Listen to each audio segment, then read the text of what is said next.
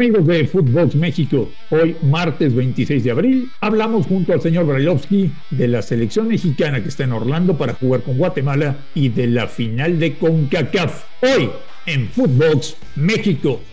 Footbox México, un podcast exclusivo de Footbox. Footbox México, un placer saludarles. Hoy es martes 26 de abril y tenemos mucha información. Es una semana muy cargada en el fútbol mexicano. Final de CONCACAF, última jornada de liga y juega la, la selección, si se le puede llamar selección, en Orlando contra Guatemala del Flaco Tena. Señor Bailovsky, me da mucho gusto saludarle. ¿Cómo le va? ¿Cómo andas, André? Todo en orden, todo tranquilo. Eh, sí, la semana cargada, como van a ser las últimas semanas, seguramente, de, de este torneo, más lo que se viene de la final de la Conca Champions, más lo que decías. Digo, el atractivo que está el flaco, ¿no? El flaco que llama la atención, que está para dirigir la selección de Guatemala y que está preparándose seguramente pensando en el próximo Mundial, que las tres plazas que por lo general se ocupan ya no van a estar porque tres de ellas son ocupadas por los, por los equipos, por las selecciones que van a ser eh, locales y organizan el mundial. Así que sí, digo, llama la atención más que nada porque hay algunos chicos que se pueden mostrar y que pueden llegar a meterse en esa lista definitiva de 26.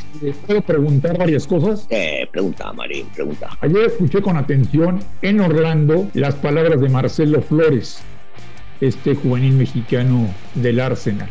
Y dijo textual ruso, quiero ir al mundial, si me convoca a México voy con México, pero si no voy a ir con Canadá. ¿Está en posición Marcelo Flores de amenazar a la Federación Mexicana de Fútbol? No, no, no, de ninguna manera, de ninguna manera. Es un jovencito con una proyección bárbara dentro de, del fútbol, pero que me parece que no, no, no caben las amenazas. Yo, yo no creo que él haya querido amenazar, sino que por su juventud lo que está hablando es de una ilusión más que nada de lo que él pretende, de llegar a un mundial y que le encantaría ser convocado para el mismo.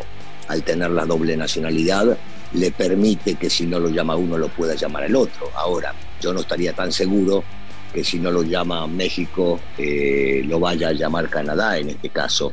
Pero él habla de, de ilusión, habla de ganas, habla de, de, querer estar en un mundial y seguramente si es inteligente su, su idea deberá ser México, porque México es el que lo ha convocado, México es el que le puede llegar a dar la chance. Con México seguramente va a tener mucha más proyección a nivel mundial y espero que le vaya bien, que pueda llegar a jugar bastante tiempo en este partido y que eh, su, su, trabajo en la cancha sea bueno y que le llame la atención al técnico para poder ser convocado dentro dentro de la misma. Pero otra vez, eh, yo, yo no me lo tomaría como una amenaza, eh, sino más que nada como una ilusión del chico. Que si este jugador se le va a Gerardo Torrado, pierde la chamba Torrado, ¿eh? No, bueno, no, no, no, no lo sé, tampoco quisiera ser tan extremista, no, no es Torrado el, el único que puede llegar a decidir, porque también depende en este caso si el técnico lo quiere o no lo quiere, en la convocatoria, en la próxima convocatoria o para los 26 que vayan a ir al Mundial. Entonces no se le puede achacar todo a Torrado. Torrado hizo la gestión, Torrado este, hizo la intermediación como para que el técnico pueda llegar a conocerlo si es que no lo conocía para poder llegar a traerlo a la selección y no es solamente eh, decisión final de él. Él trae, el chico tendrá que rendir y luego Martino tendrá que aceptar o no sus condiciones que sean óptimas para la selección. Ahora, yo no lo perdería, Marín, yo lo citaría eh, de cualquier manera, de cualquier manera a la, a la selección, porque una vez que hay 26 me parece que es un lugar adecuado para, para poder agarrar y citar. Estaba leyendo un artículo de un oftalmólogo y el señor comentaba, el doctor comentaba, que lo que le hicieron a Martino en el ojo va para largo, ¿eh? El tema empieza a ser preocupante. Pero, pero preocupante porque, André, o sea, va para largo. Porque no puede viajar. Está bien, pero no puede viajar, va para largo. Estamos hablando de que la necesidad de la selección va a ser en Qatar. Y previo a Qatar, que sería bueno que, que el Tata esté al 100% como para poder llegar a viajar y que en estos partidos que son, y vos lo sabés, y yo también, que son partidos de morotanga, porque no son partidos de preparación, cuando juegan las selecciones en fechas que no son FIFA y no citas a los jugadores que vos quisieras llegar a citar, entonces lo máximo que puede hacer el técnico es poder llegar a probar, ver, mirar, visualizar si alguno puede llegar a estar o no puede llegar a estar. Yo, yo espero que lo del Tata, con todo esto que me decís, que habías hablado con un oftalmólogo y que esto puede llegar a durar, que dure eh, poco tiempo y que el Tata esté al 100% como para poder estar ya en la justa importante que es a final de año. Cambio de tema, nos metemos a la liga y a la última jornada. Cruz Azul se juega todo contra el América el fin de semana. Y en Cruz Azul, Ruso, están grillando muy fuerte a Juan Reynoso. Eh, ¿Es injusta? ¿Es malagradecida la gente de Cruz Azul con Juan Reynoso? ¿O tienen razón en buscar otro entrenador? separemos la parte una, ¿no? La, del público, porque la del público este, que puede llegar a buchar y no estar de acuerdo y estar enojado por la situación que se está viviendo y porque no funciona el equipo, es un punto. Y la otra, la otra es de la directiva. Yo, yo creo que tiene mucho que ver con el comportamiento de Juan, que siempre fue directo y sincero, de las cosas que pudo llegar a haber dicho, eh, aprovechando la directiva por el mal momento que está pasando. Pero no nos olvidemos que también de ahí se fue Álvaro, Álvaro Dávila, que un fenómeno para, para el manejo interno de las instituciones. Ya lo había demostrado no solamente en Morelia, sino lo que había hecho Cruz Azul para llevarlos al título, porque él también fue parte fundamental para lo mismo y ahora se la van a tomar con Reynoso porque algo, algo le deben tener guardado. Y si el equipo de Reynoso no funciona como tendrían que funcionar, ya empezando para ellos desde este fin de semana, ¿eh?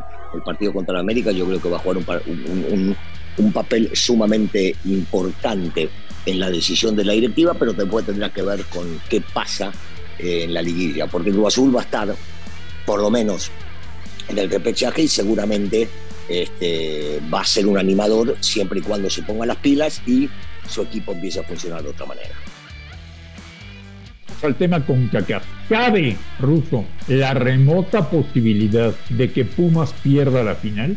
Bueno, cabe, cabe, es un partido de fútbol. Sí, son dos partidos de fútbol, son 180 minutos.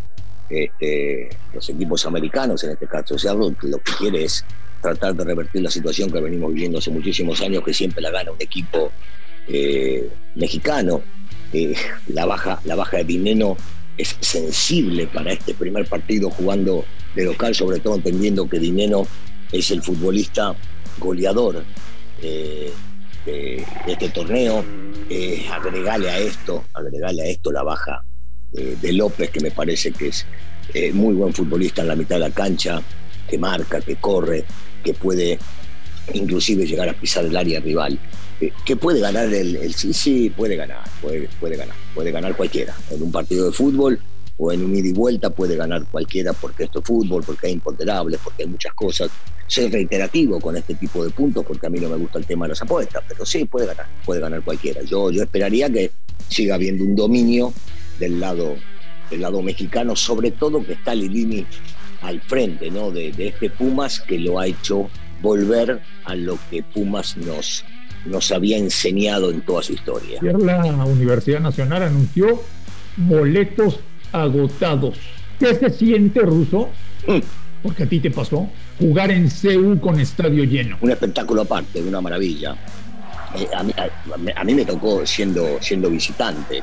Y siendo visitante igual sentís todo, toda esa euforia que la gente de Pumas termina representando porque es una de las visiones más importantes que hay también y, que termina impulsando o terminaba impulsando al equipo en su época cuando me tocó jugar y lo viví también este, desde afuera cuando, cuando veo los partidos y cómo se representan o cómo desde abajo hacia arriba les, les inyectan y desde arriba hacia abajo terminan recepcionando y también les inyectan cuando es necesario. E, ese es un espectáculo aparte. Jugar en Seúl con la cancha llena es un espectáculo aparte que termina siendo muy, pero muy beneficioso para, en principio, para el equipo local y ojalá, ojalá que el visitante se presione por todo esto que estamos hablando. Están los goles de Pumas, ¿eh? Si no está dinero. Bueno, eh, puede aparecer Rogerio, puede aparecer de Diogo, este, puede aparecer algún mediocampista, si, si aparece derecho Corozo, si es que llega a jugar de titular, este, lo, tiene, lo tiene a Álvarez, a Saucedo, eh, en algún córner eh, puede llegar a aparecer,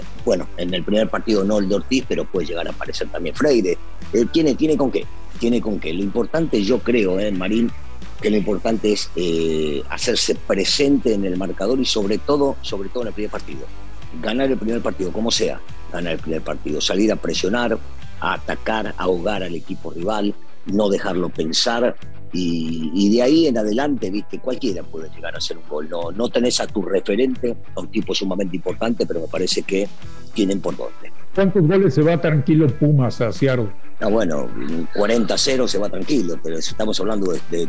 Ay, qué simpático no, bueno, hoy, qué simpático. Tranquilo, no, no, no te vas tranquilo nunca. O sea, yo, yo digo que te vas con una ventaja importante ganando sin importar cuál sea la ventaja que te lleves, ganando. Ganando ya es importante, porque obligás al rival a que te tienen que salir a atacar y a ganar como de lugar para emparejar la serie. Eh, hay que ganar, insisto, hay que ganar. Jugando de local en las finales, lo importante es ganar. Y si ganas el primer partido, le echas todo al rival para el próximo. El último título de Pumas de Liga fue hace 10 años.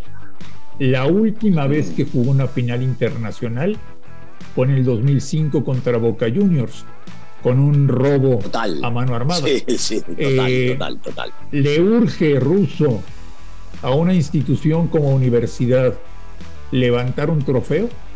O sea, ver una institución tan importante como lo es Pumas y como lo sería Cruz Azul, América, Chivas. Sí, sí, le urge, le urge ganar un título. Y acá lo tiene en sus manos con la posibilidad de poder llegar a hacerlo.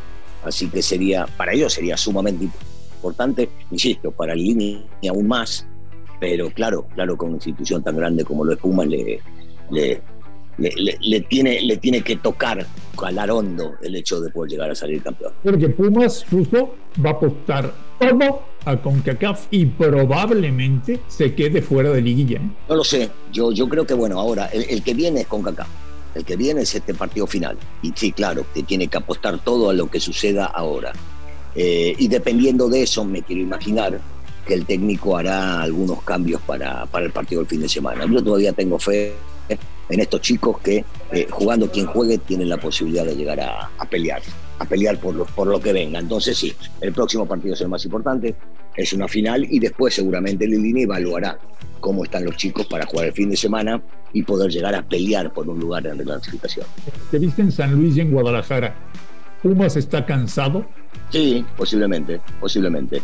Eh, digamos que mentalmente están preparados, eh, el esfuerzo quieren hacerlo, pero se nota por los cambios que hace su técnico que los futbolistas no están al 100 físicamente, por más de que están preparados de primera y se, se los veía bien cuando jugaban un partido por semana. Pero, pero me parece que sí, que, les ha pegado el, plantel corto y que tengan que jugar constantemente partidos de la Coca Champions importantes, más los partidos que tuvo que jugar eh, de la liga. Sí, sí están un poco cansados, por, por eso mismo el técnico hizo los cambios que hizo. Mañana es la final de CONCACAF y mañana hablaremos ampliamente del Pumas Seattle y de muchas cosas más.